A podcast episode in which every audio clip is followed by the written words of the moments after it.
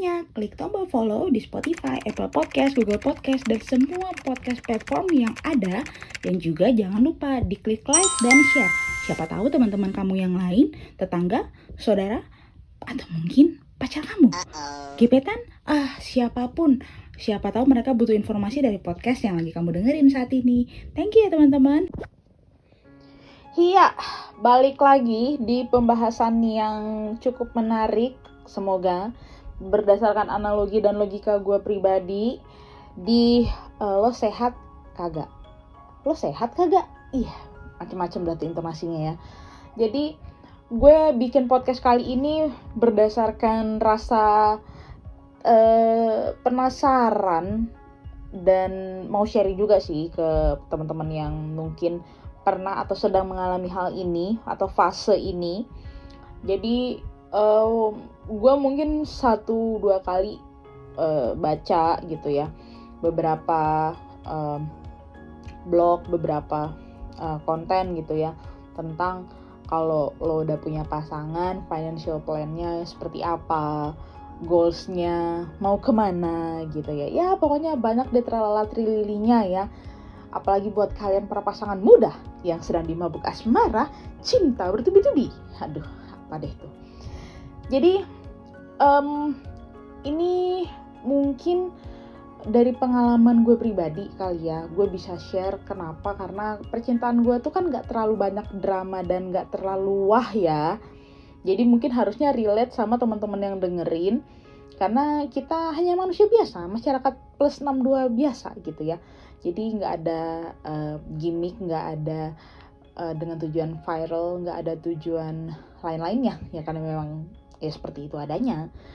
Tentang poin pertama soal kalau kita udah punya pasangan itu uh, tentang pendapatan atau income dari sisi perempuan maupun laki-lakinya. Jadi kayak misalkan uh, sumbernya uh, dari mana gitu ya terus lo gajian tiap tanggal berapa atau lo terima duit nih biasanya di tanggal berapa aja gitu ya. Nah kalau misalkan menurut gue ini penting. Ya ini penting. Terutama buat kalian yang punya planning untuk hubungan yang jelas dan serius Oke, okay, jadi buat kalian yang punya hubungan jalanin aja dulu. Mungkin konten ini nggak terlalu penting karena kan ya jalanin aja dulu, ya. Jadi, um, atau mungkin setelah denger konten ini kalian yang jalanin aja dulu menjadi uh, jalanin yang serius.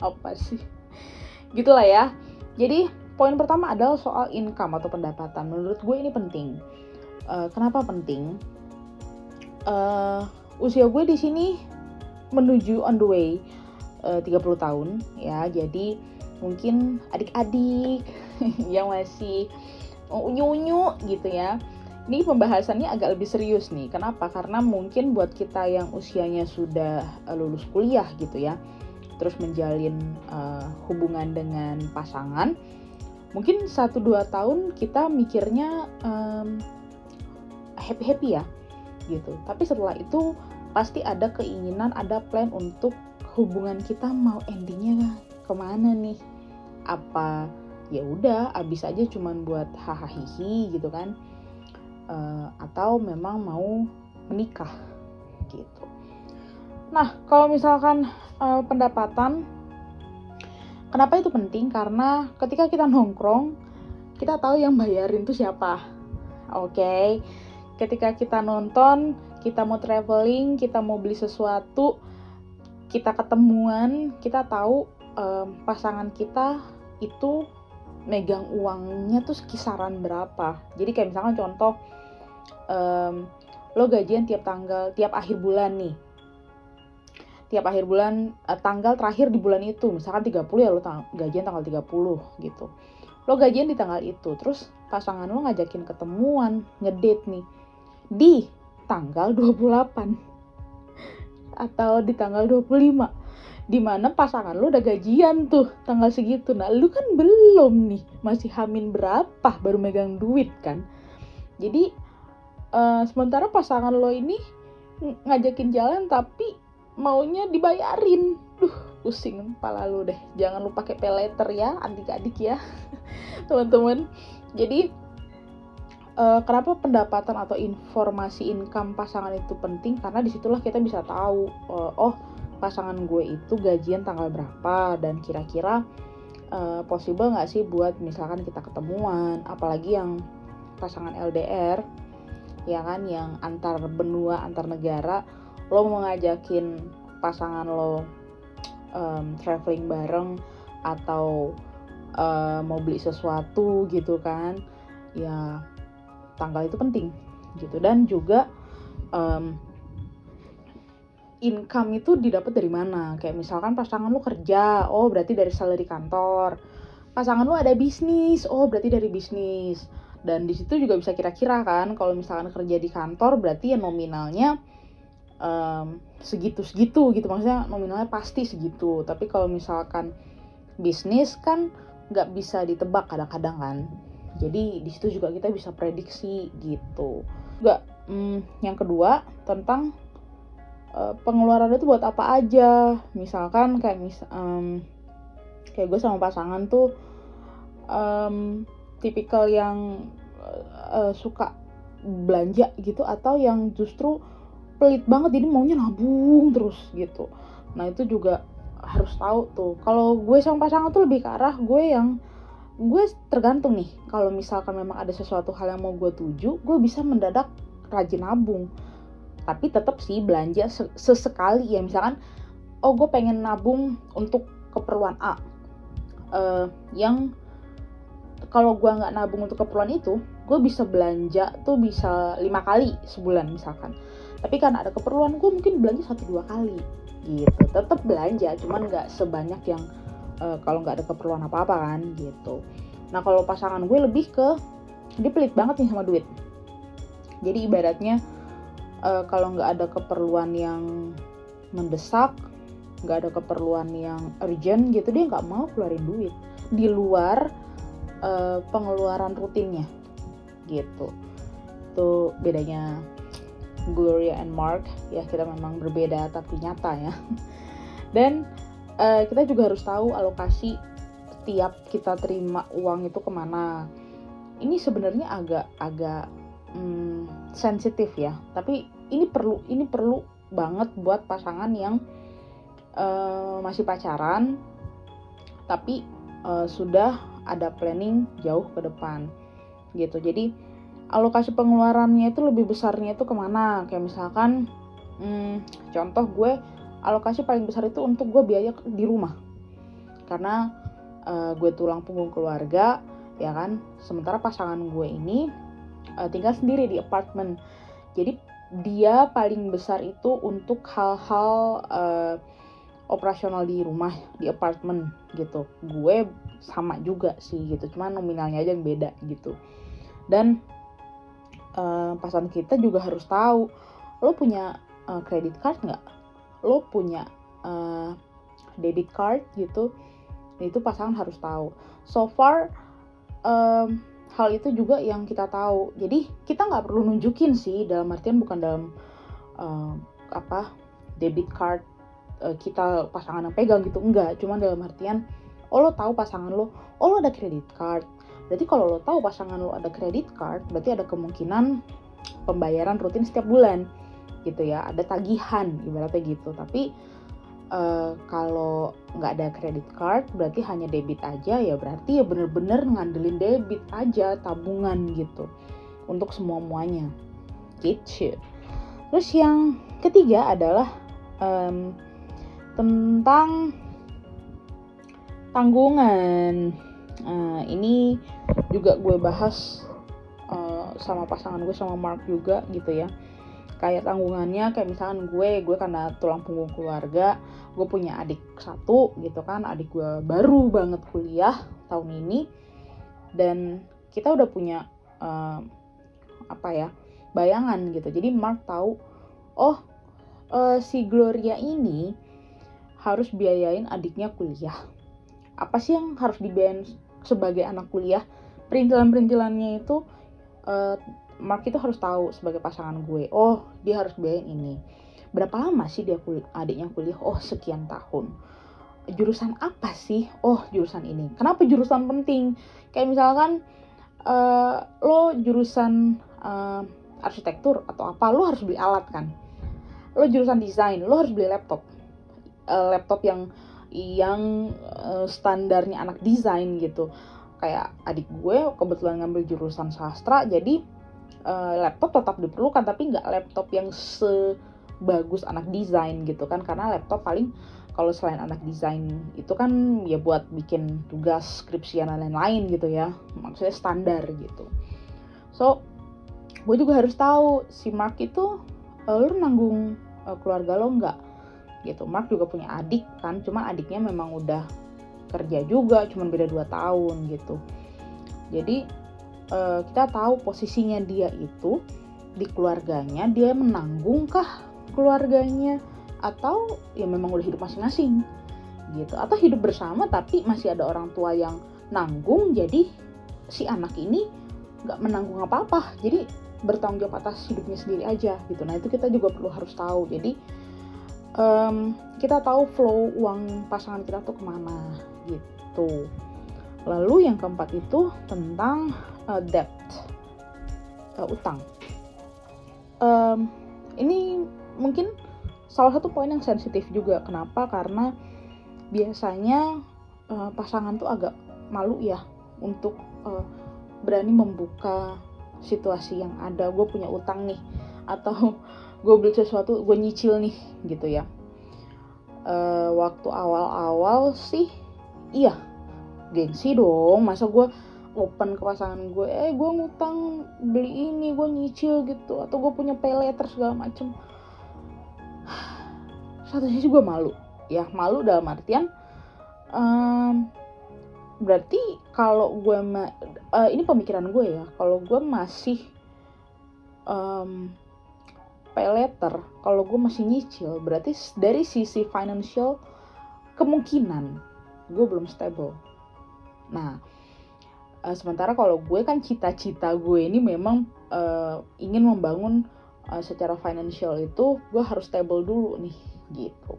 Nggak nggak harus 100% stable di usia sebelum 30 gitu ya kayak podcast gue sebelumnya tuh.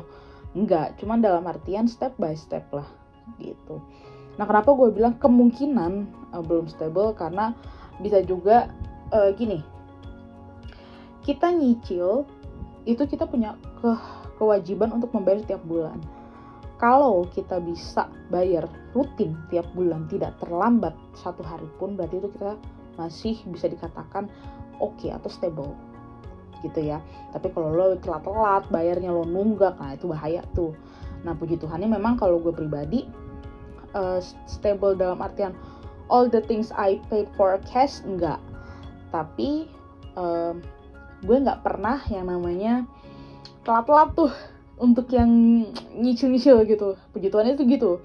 Nah jadi pasangan gue harus tahu gitu apa sih barang yang lo beli yang nyicil? Oh gue beli ini.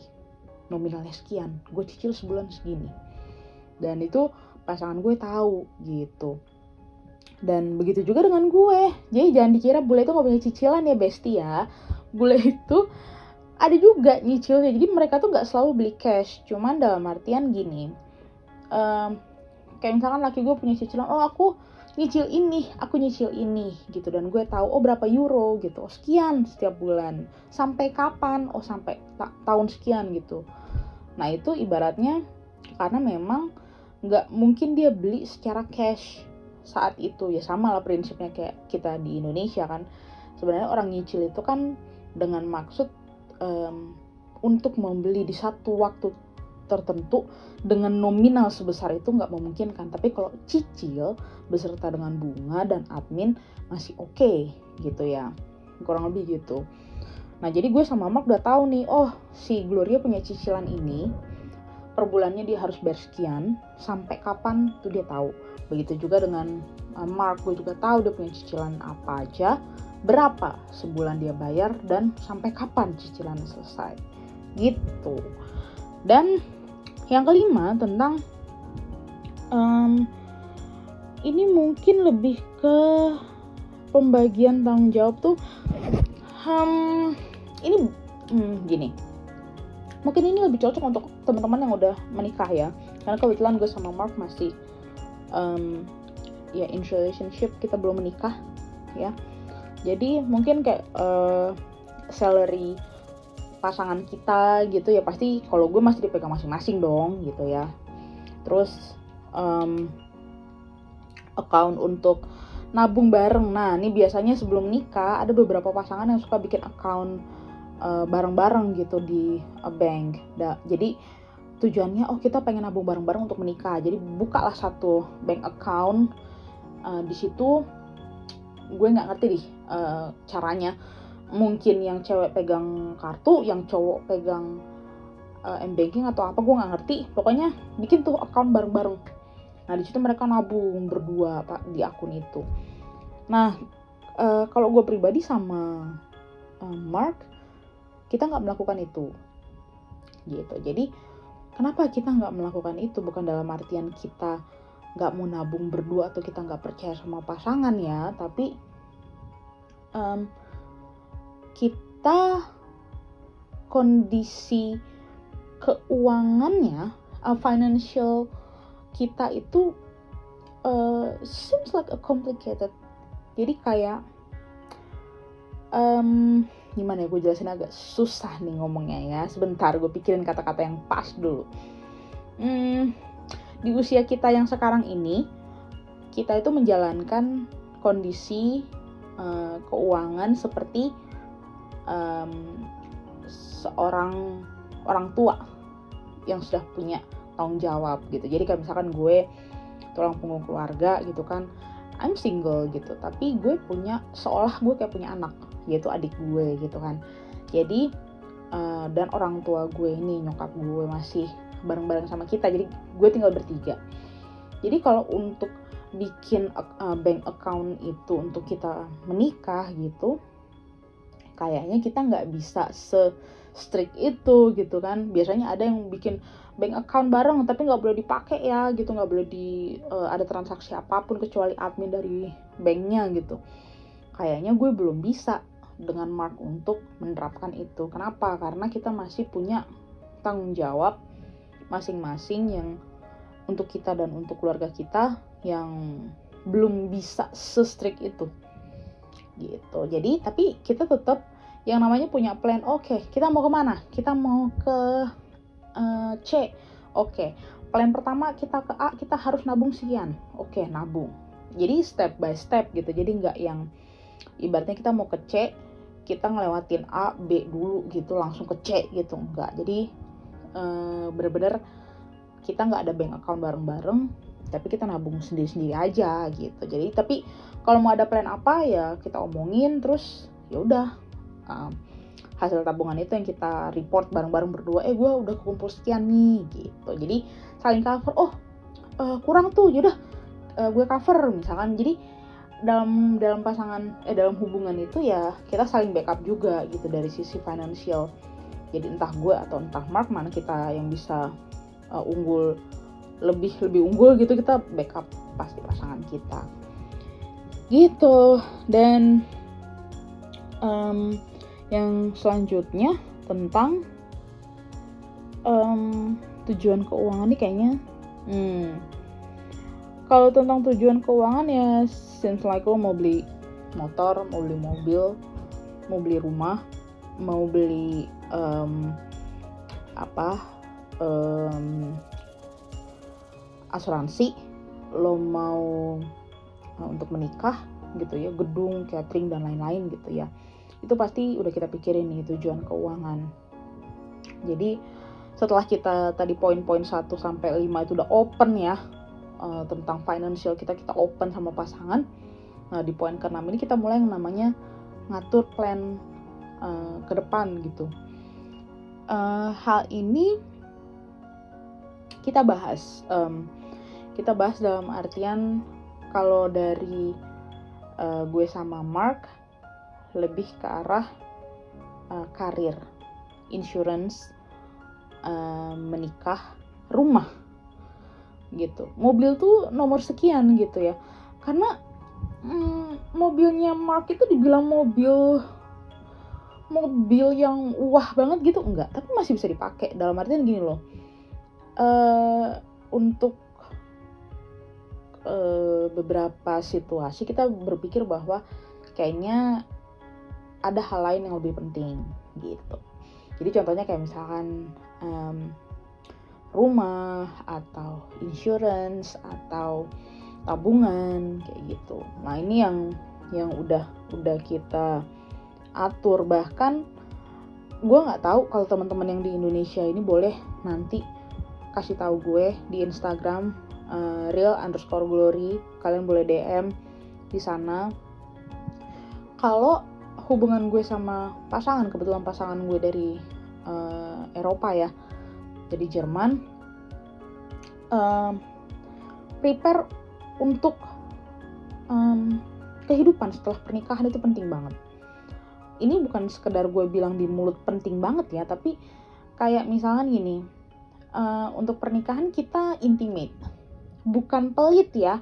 Jadi kadang-kadang kita tuh karena budaya Indonesia itu kan kalau kita menikah tuh terbiasa untuk mengundang banyak orang right? Jadi um, mengundang kolega-kolega dari orang tua atau uh, temennya temen temen temen temen tetangga segala macem gitu ya.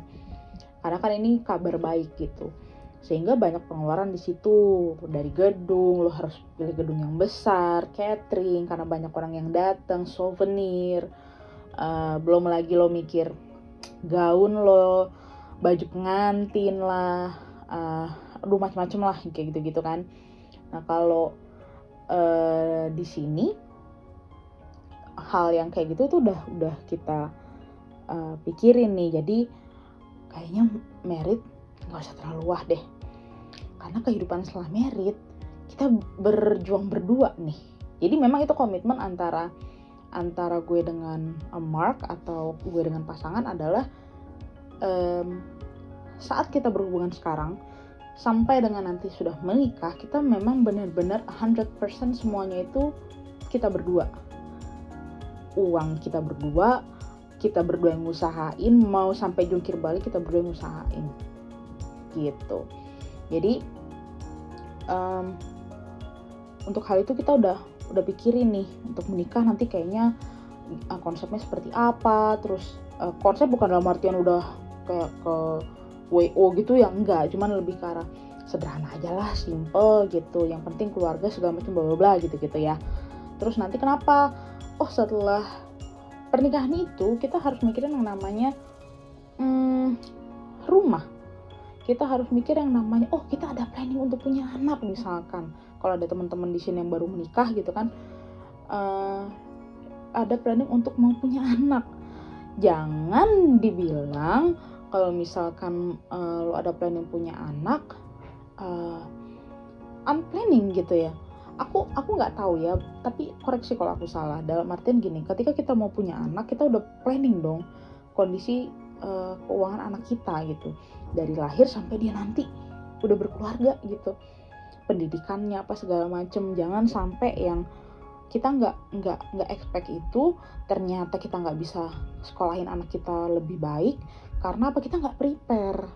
Nah itulah yang jadi pembahasan aku sama Mark juga adalah bahwa uh, kita harus persiapkan itu baik-baik gitu.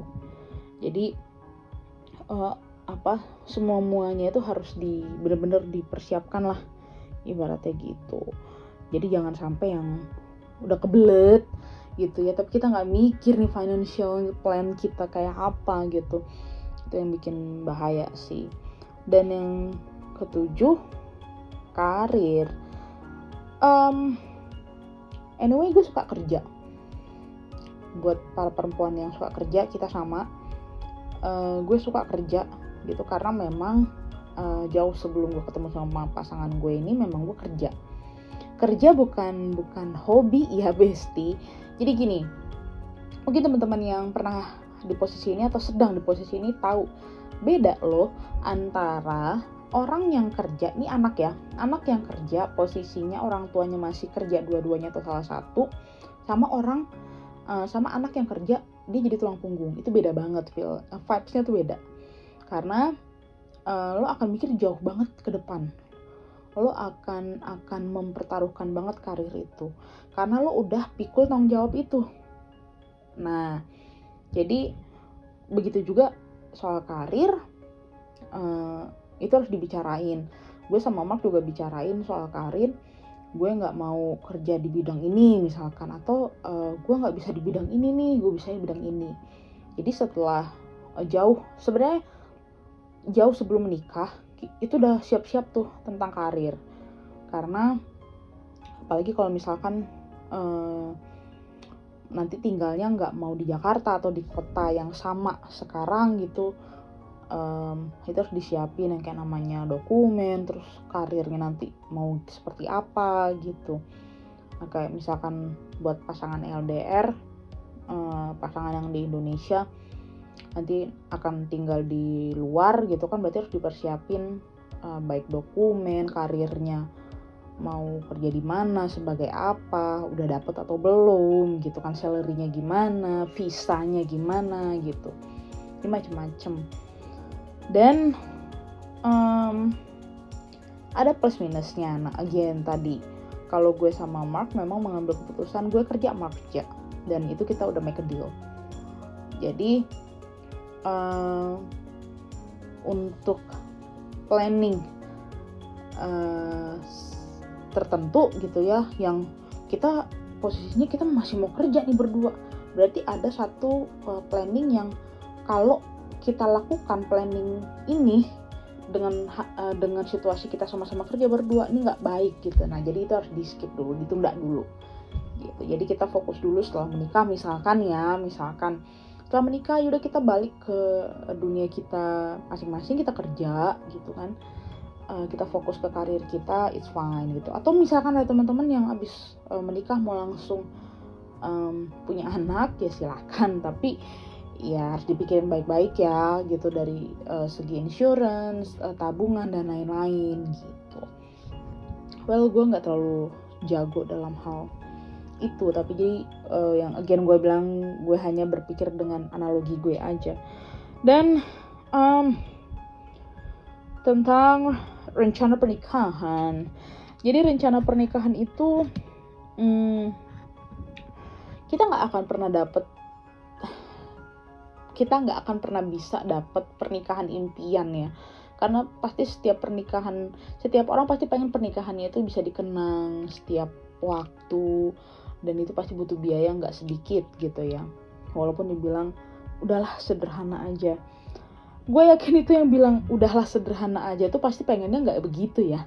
Pasti pengennya kalau bisa di hotel mewah kalau bisa di luar negeri gitu ya cus deh gitu ya tapi karena satu dan lain hal akhirnya ter, terucaplah kalimat yang sederhana aja. Uh, begitu juga itu yang gue pikirkan dengan pasangan gue jadi dalam arti um, tadi udah gue bahas di nomor berapa ya? 6 apa 7 bahwa 6 6 6 ya. Ya bahwa kalau uh, karena kita berdua pacaran sampai menikah semuanya itu kita handle sendiri. Jadi nggak ada sponsor dari orang tua um, orang tua kita gitu. Jadi ya benar-benar kita kerjain semuanya sendiri. Jadi udah kita atur dari sekarang. Nah again di awal tadi gue bilang um, pembicaraan ini nggak cocok buat kalian yang menjalin hubungan jalanin aja dulu. Karena memang dari nomor 1 sampai nomor 7 tadi yang gue bahas eh 7 1 sampai 8 yang gue bahas tadi itu adalah uh, step-step uh, yang banyak orang bahas di sosial media maupun di website tertentu tentang financial uh, before and on the day kalian akan menikah gitu. Dan yang terakhir tentang rencana pernikahan tadi ya uh, no sponsor dari orang tua kita, dari gue sama Mark gitu dan uh, nikahnya seperti apa udah udah bicarain antara gue berdua sama pasangan. Jadi udah kebayang gitu. Jadi um, kita nggak ada terbeban untuk mewujudkan sebuah impian atau harapan yang wah gitu tapi kita nggak mampu gitu. Jadi lebih baik kita um, sesuai dengan uh, batas maksimal kemampuan kita untuk sesuatu hal gitu dan kita saling backup, saling cover, saling menguatkan, eh, seperti itulah kurang lebih yang, mau gue bahas. Jadi kalau menurut gue podcast kali ini hmm, buat teman-teman yang mungkin ham punya hubungan dengan pasangannya dan um, ada rencana uh, jauh ke depan tentang hubungan ini agar lebih serius lagi mungkin poin-poin yang gue bahas tadi bisa dipertimbangkan gitu. Karena jangan sampai lo udah merit lo nggak tahu laki lo banyak utang ternyata. Lo udah merit lo nggak tahu laki lo ternyata eh, nggak uh, punya uang sebanyak itu. Di, dibohongin lo sama laki lo. Atau lo udah nikah ternyata lo nggak tahu laki lo kagak punya rumah nggak punya aset apa pun. Sementara dia janjiin dia bisa uh, menghidupi keluarga kecil kita ini sayang gitu. Hmm, mau semaput nggak hidup lo tuh habis nikah yang ada lo pingsan yang ada. Jadi ini penting penting dalam artian apa? Memang ini uh, menyangkut privacy ya waktu awal-awal gue dengan pasangan juga ini sensitif banget. Ada satu momen ketika kita berhubungan uh, dalam pacaran itu udah cukup lama akhirnya kita memutuskan wah kita ada planning ke sana. Berarti kita harus open dulu nih yang di sini nih gitu.